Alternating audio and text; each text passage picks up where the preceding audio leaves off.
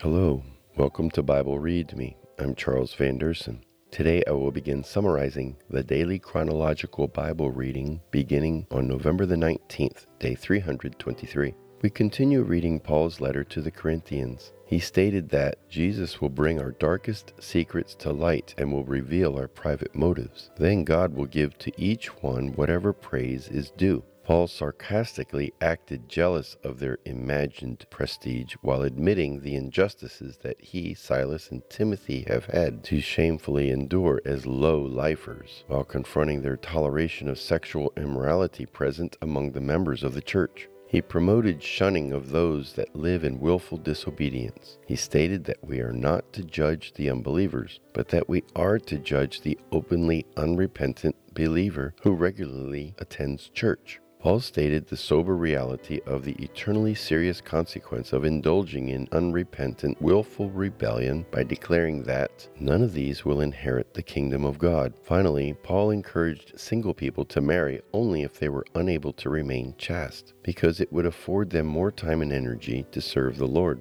In addition, while not promoting divorce, he said that an unbelieving spouse should be allowed to leave if he or she so desires. November the 20th, day 324. We read more of Paul's letter to the Corinthians concerning personal rights versus self sacrifice to promote the gospel and encourage spiritual harmony among the believers holding various contrasting opinions about things that are not clearly defined in Scripture. While no one can simultaneously worship God and idols, the food that was dedicated to both was really valid only with God since idols are just vain imaginations. But for the one that had formerly placed his or her faith in idols, they are real, and his or her conscience should not be violated by those who see no harm in it. He reminded them to look at history to learn lessons that will warn against bad behavior concerning God's will. Paul urged the readers to do everything they do for the glory of God. He knows everyone's heart, and God will accurately judge each individual's intentions. November 21, day 325. We read Paul's instructions for clothing protocol in the house of worship. He closes his thought with a phrase that indicated that he was promoting prudent behavior that was drawn from within the cultural standard of his day, not necessarily as a scriptural commandment.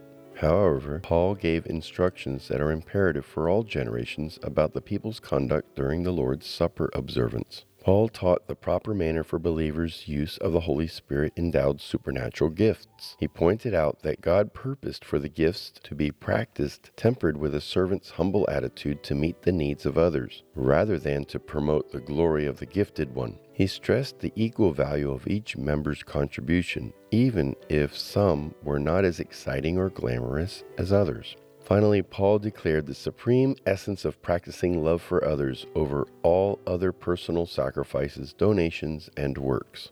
November the 22nd, day 326. We read Paul's instructions on worship protocol. Love should permeate every action. Speaking in other languages is not as beneficial to the congregation as prophecy if there is no interpreter. He suggested that the believers seek to possess gifts that will build up the whole church body. He would rather speak five intelligible words than any of an unknown language. The speaking of other languages is for the benefit of unbelieving foreigners. Reference 1 Corinthians chapter 14 verse 22. Prophecy is for the benefit of the believers. Paul taught that the worship service must maintain order because confusion is counterproductive. Paul answered the challenge that there would be no resurrection of the dead by pointing out that Jesus was the preeminent one of all those raised from the dead, and that if it were true that he did not rise, then it is a waste of time for believers to profess faith in him.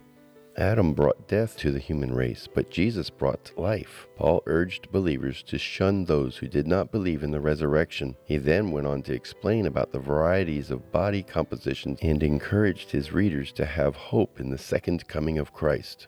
November the 23rd, day 327, we read Paul's idea about collecting funds for the Jerusalem church. He instructed them to practice proper Christian behavior. In Ephesus, there was nearly a riot because Paul's preaching that idols were not gods hurt the sales of statues. Fear of a Roman government disciplinary reprisal dispersed the crowd. After this, Paul encouraged the believers and moved on to Macedonia and Greece.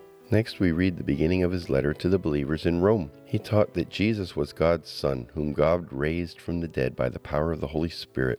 The Holy Spirit had appointed Paul to preach the gospel to the Gentiles so that they would believe, obey, and bring him glory. He expressed his desire to be with them so he could share the benefits of his spiritual gifts with them and see their subsequent spiritual fruit. He reminded them that salvation begins and ends with faith. Finally, Paul exposed how the sinful behavior of unbelievers blocked their ability to see and understand God's truth, which in turn resulted in God's removal of restraint over their actions. Because of this, their sinfulness sank to shameful levels of debauchery and wickedness. November the 24th, day 328.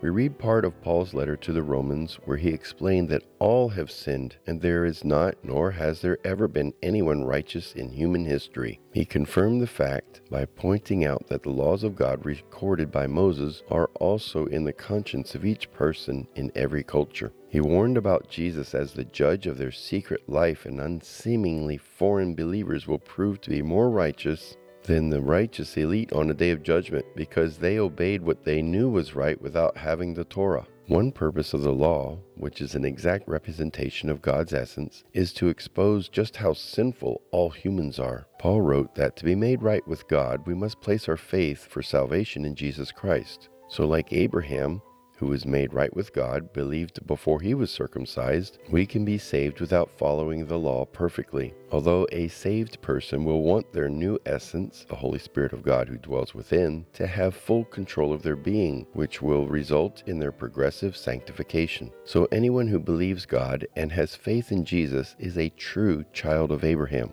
November the 25th, day 329. We read from Paul's letter to the Christians in Rome, where he said that our faith in Jesus' sacrifice will bring us joy because with forgiveness comes the indwelling of God's Holy Spirit. He compared and contrasted Adam's evil act that brought death to all that follow him through human birth, all of his descendants, and Jesus' righteous act that brought life to all that follow him through spiritual birth. He also compared and contrasted slavery and freedom. Unbelievers are slaves to sin, and even believers will always be subject to its temptations. And believers are slaves to righteousness. Sin is true slavery. But righteousness brings freedom to choose better because the believer's mind is filled with good thoughts rather than evil. He taught that the law was a standard that served to expose our inability to be perfect. Now believers can serve God not by trying to earn his or her salvation, but by willingly do what pleases the Holy Spirit of God. Paul lamented the struggle that he also suffered from sinful desires and temptations, and longed for the day of his ultimate freedom. Finally, Paul, speaking about being an heir of God's glory, stated, But if we are to share in his glory, we must also share in his suffering. Romans chapter 8, verse 17.